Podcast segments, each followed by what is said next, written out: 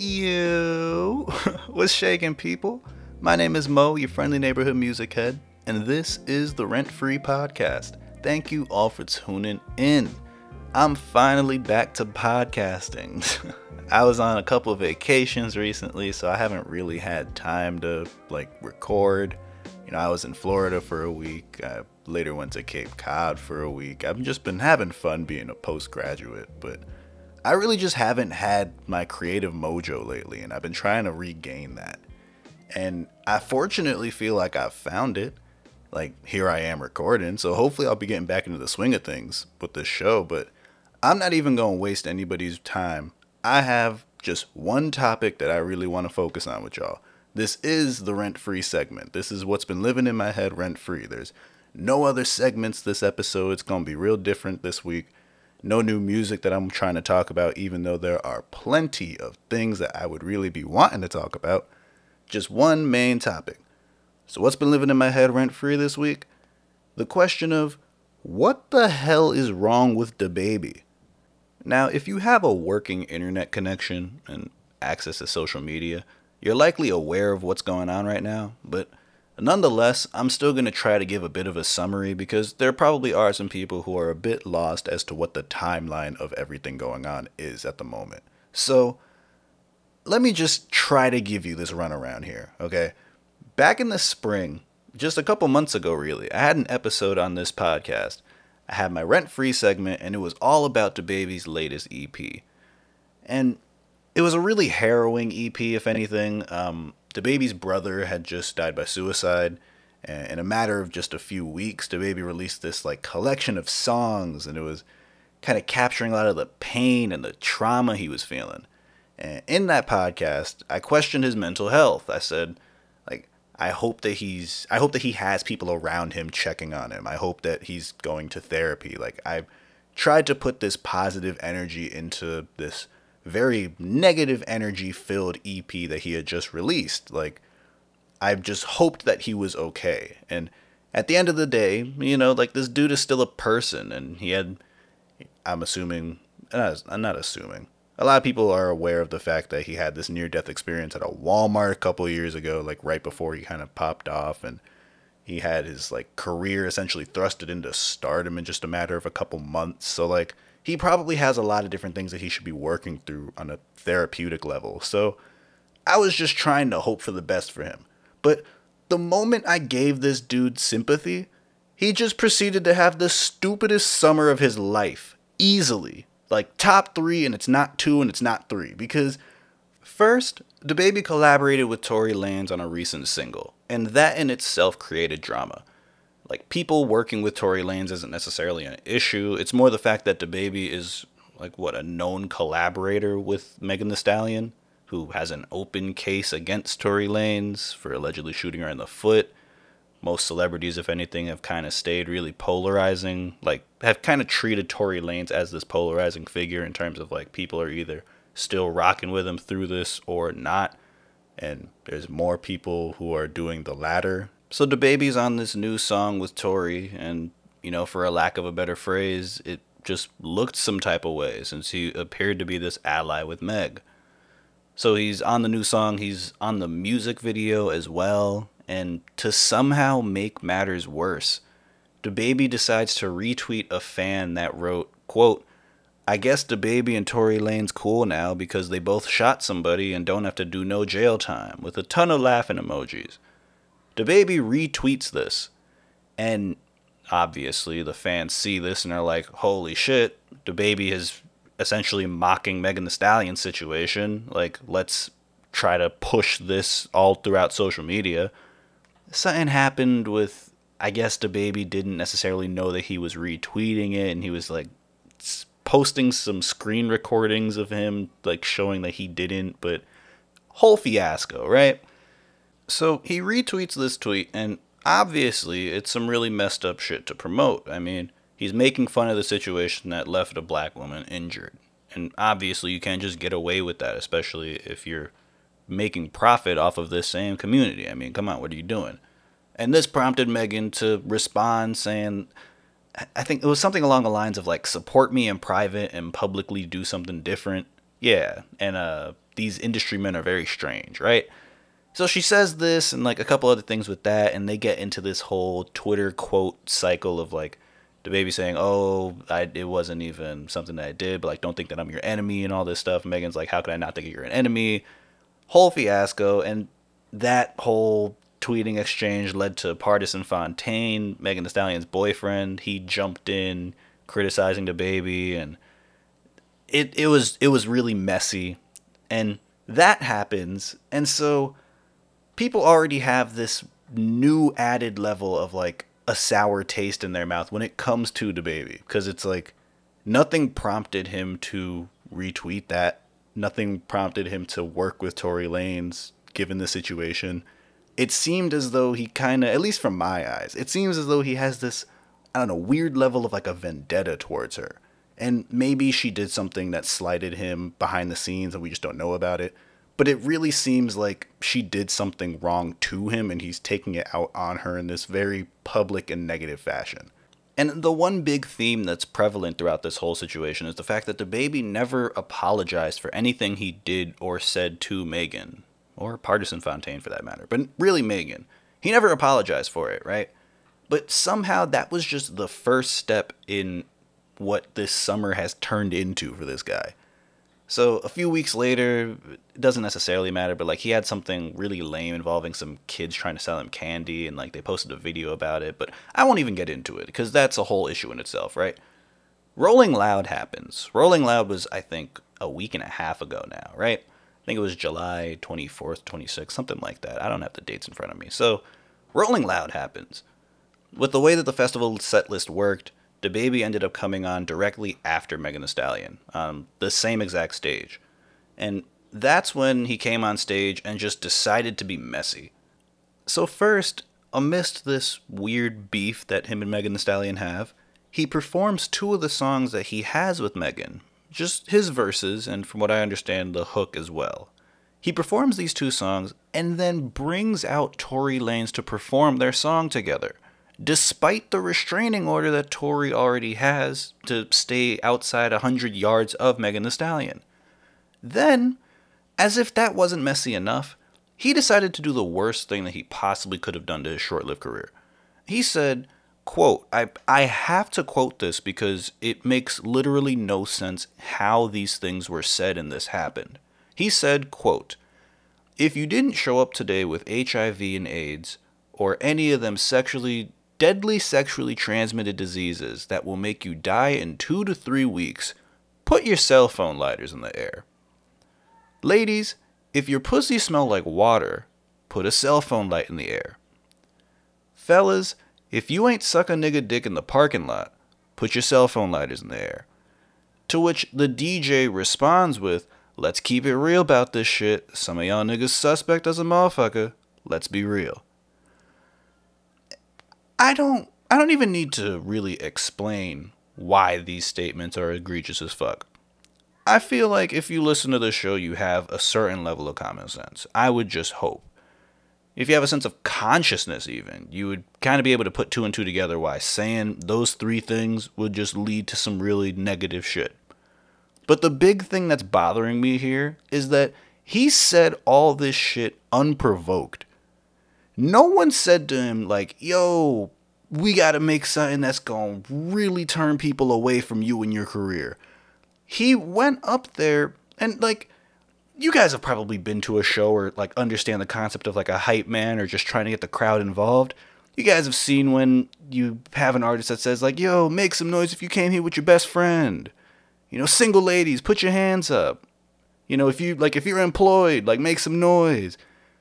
It makes no sense that this was the first thing on his mind that if you didn't show up with HIV or AIDS, make some noise. But not only just HIV or AIDS, but or any of the sexually transmitted diseases that will make you die in 2 to 3 weeks. That's a mouthful. That doesn't roll off the fucking tongue. So this has been on your mind rent free. So what what are we doing here, bro? Now I knew he would face some backlash and outrage for this shit that he was saying deserved outrage. Not just like, oh, he did something and that's like debatable whether or not it's. No. This is like no one needs to really be out here trying to defend him. Who I won't even get into Lil Boosie or T.I., who actually came out to defend the homophobic shit that DaBaby was saying. I don't think anyone was prepared for the outpouring of essentially support for the HIV AIDS community and LGBTQ community that came out after this because he says this shit and I think within hours to 24 hours you have not only the biggest pop stars like Dua Lipa coming out, you know, how DaBaby and Dua Lipa have that song together. Not only Dua Lipa came out denouncing DaBaby's statements, Elton fucking John put a statement criticizing him. Sharing what proper statistics on AIDS, defending the LGBTQ community, saying all this shit of how he's disappointed in DaBaby. Madonna posted an IG caption saying if you're gonna make hateful remarks of the LGBTQ plus community about HIV and AIDS, then know your facts, and went on to scold him for like 300 more words. It's like, you know you fucked up when Elton John is disappointed in you, bro. Like, I don't understand how this happened remotely. And people were still killing DaBaby, obviously, but the worst part is he's barely owning up to his actions. So he starts off with tweeting this half assed apology saying that, oh, if you've been affected by HIV and AIDS, then, quote, y'all have the right to be upset. And he apologizes to them, but then closes the tweet by saying, quote, but the LGBT community, I ain't tripping on y'all. Do you? Y'all business is y'all's business. Like, and like, oh my god, I don't know. I'm the king of saying that no artist can ever really say a perfect apology that's gonna satisfy everybody. But this shit is just downright disrespectful to the gay community, saying mine y'all's business is y'all's business. What are we doing? But somehow it just continues to get worse. Questlove, legendary drummer for the Roots. If you're unfamiliar, just listen to some albums from the Roots. They're phenomenal. He put out a statement denouncing DaBaby, and to summarize it plainly, he essentially said, like, I think I have a quote here. He said, Homophobia, transphobia, xenophobia, misogyny, racism, this should go without saying, is morally wrong, end quote. DaBaby saw this IG post and took to his Instagram story to respond and make things even worse. This is just very on brand for him for this week. He saw this post, put on his IG story saying, quote, I ain't even trying to be funny when I say I do not know who this nigga is, dog. And I won't even get into how DaBaby claiming that he doesn't know Questlove is essentially saying more about him than it does about Questlove. But I digress. That's not even the point of why I'm bringing this up.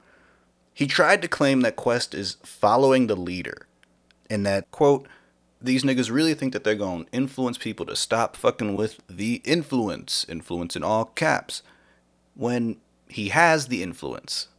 So, my biggest takeaway from this whole interaction was that it's shocking that nobody has taken away DaBaby's social media and just, I don't know, hired a crisis PR team I mean, if you're unfamiliar, a crisis PR team is essentially the people they call in when you did some absolutely fucked up shit and they're trying to pull you out of your own mess because nobody nor you should trust yourself to get out on your own. So, uh, what's a good example? Um, Jussie Smollett. You guys remember Jussie Smollett, the um, dude on Empire? He was an actor. He wanted to get more screen time, and so he like faked a hate crime against him that he hired some Nigerian bodybuilders to come in and pretend to beat him up and I think he like went home and put a noose on his neck and called the cops like, "Oh, I was a victim of a hate crime." And he got all this media sympathy and then it turned out that he was lying about the whole thing just trying to gain attention and obviously a whole lot of backlash came. So in that time period, Jussie Smollett hired a crisis PR team. And they're literally just there to instead of you essentially digging a hole for yourself. They're supposed to be there to really, you know, take you off of your social media. You know, they specialize in like handling the wild situations and being very calculated and, you know, careful with what they're about to say. So, in the case of DaBaby, he's needed someone this entire time to log him off of Instagram and Twitter and just handle the media requests, the people making statements about him, like, say, Questlove, instead of just literally digging a grave for himself. But what's ironic about this statement is that he's claiming that they can't influence people to turn against him. And I'm assuming they is like Questlove and I guess the Elton Johns and the Madonnas and the Dua Lipas and the countless of other like media pundits and things of that nature who are denouncing him. He's trying to say that they can't influence people to stop fucking with him when he has a certain level of influence himself. But just a couple days later, they did influence those people, but not just ordinary people to stop fucking with him, the people that put money in his pockets. Because yesterday, August 1st, the mega festival Lollapalooza announced that they removed a baby from the lineup. And it's not like they said, oh, you know, the festival's like a couple weeks out, we're just going to pull him out. No, no, no, no. He was scheduled to perform that day. He had just a few hours before his showtime, or, his, you know, his stage time. But they said that they're not going to be supporting anybody who's spewing hate and just removed him from the set list. That's a bag that he's losing. A couple days, no, no, no, not even a couple days later. The next day, today, the Governor's Ball Festival in New York City removed him as well. They had a whole statement saying, Founders Entertainment does not and will not tolerate hate or discrimination of any kind. A few hours later, the new what is it? The Day N Vegas festival. It's a very interesting festival. Side note, I would really want to go there if it wasn't, you know, across the country from me. But Day N Vegas festival has announced that they are dropping the DaBaby from the lineup and they're replacing him with Roddy Ricch, saying that they're not going to be supporting any hate and things of that nature. After all of this, now DaBaby decides to issue the official apology. So I think from I'm recording this at 4:20. So just a couple hours prior to me, no, I think an hour prior to me recording this, he puts out this official apology it's the whole like, hey, this is a black screen. All the words are like, you know, lined up with the middle, and it's the formal, oh, I want to apologize to such and such, and it's the whole charade of like, social media moves so fast that people want to demolish you before you even have the opportunity to grow and educate and learn from your mistakes. Like, okay, come on. He thanked those who reached out to him with kindness and offered wisdom and education to him. But it's like my issue with that is he's making it seem like he deserved people to come to him with love and respect and tell him why he was wrong. But it's not like he also led with love. He was out here being the asshole first. So, how do you expect people to come back with love? I mean, the whole issue is that he came out to the festival stage, tens of thousands of people attending, and he shitted on the entire HIV AIDS community. Women with irregular body pH balances, gay men altogether. Like, make some noise if you're not these people. That's cruel. So don't expect love and courtesy in return. I don't understand why. I'm assuming it's some PR rep who drafted this whole apology. How did you let this fly? Like, I don't get it. But like the most telling thing of this whole like fiasco is the fact that he didn't issue the apology immediately. He could have released this apology like the night of July 25th, which was when this whole incident took place, but he also had the entire week when he was receiving backlash to say something of I don't know legitimate apology quality, not just out here still being a certain level of homophobic. But no, he released the apology the moment his money was in jeopardy. So it's the most disingenuous apology of all, and that in itself is the biggest issue. So, how are we supposed to just, what, allow this to happen and kind of accept this apology and move forward? Like, what are we supposed to do with this? And I mean, like, okay, one more thing before I close this whole thing out is like, at what point do we simply expect celebrities to be educated and know better? Like he's saying that he wasn't educated on the HIV AIDS community, he wasn't educated on the LGBTQ community and like he wasn't I don't know, this idea that this dude, DaBaby, isn't just a regular person. He is like he's a megastar. He has 19 million Instagram followers. At what point do we kind of look at him and say like you have a certain responsibility to the world and your millions of fans to simply not be an asshole and kind of be I don't know, only sort of educated on these things? I just I legitimately don't get it. I kind of look at his label a certain way as well. I don't necessarily know who he signed to, but for him to go on a Rolling Loud stage to say what he did, and it took a week and a half for like him to finally own up to what he was doing. It took the money to be messing up for something to happen. I feel like a label should have stepped in and immediately tried to do something about this, especially when they're profiting off of this guy. And unless they're about to drop him from the label, it really looks a certain type of way. So I don't know. I don't get it. It's not like he was brought onto some panel and was being interviewed and someone asked him like, "Oh, how do you feel about the HIV AIDS community?" He just volunteered insane statements. So like I don't know. I feel like everybody has the opportunity to be educated in this day and age.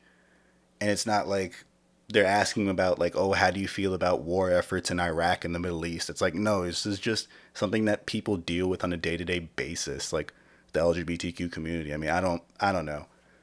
So, at this point, like DaBaby's just on my personal list of people I'm not listening to anytime soon, and I'm pretty removed. Like I removed his stuff from my like music library. I'm pretty removed from the situation. It's like he doesn't really make at least in the past like two years, really like a year and a half, he hasn't made music that I'm interested in anyway. So it's not like it's a big sacrifice for me. But like, I don't know. Only time will tell if I'm going to be adding this back. I'm interested to see how things play out going forward as well because he's definitely very marketable. He's still a personality and a character. I mean, he goes on stage wearing adult diapers with a straight face and is making millions of dollars for people, you know. There's power in that. It's not like he's an untalented person. He's just a fucking idiot. So, I don't know. I'm interested to see how this plays out.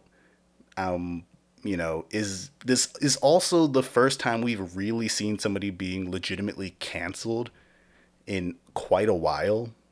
I mean, people say some stupid shit and people kind of move on after a couple days, but he's literally missing out on huge festival dates, and they're not only just like regular time of the year festivals. It's like we're post pandemic, or like I won't even say post. That's irresponsible to say. We're like post lockdown pandemic, I should say. You know, it's festivals are finally starting to be rolled out, and artists have had a year and a half of really no consistent tour bags.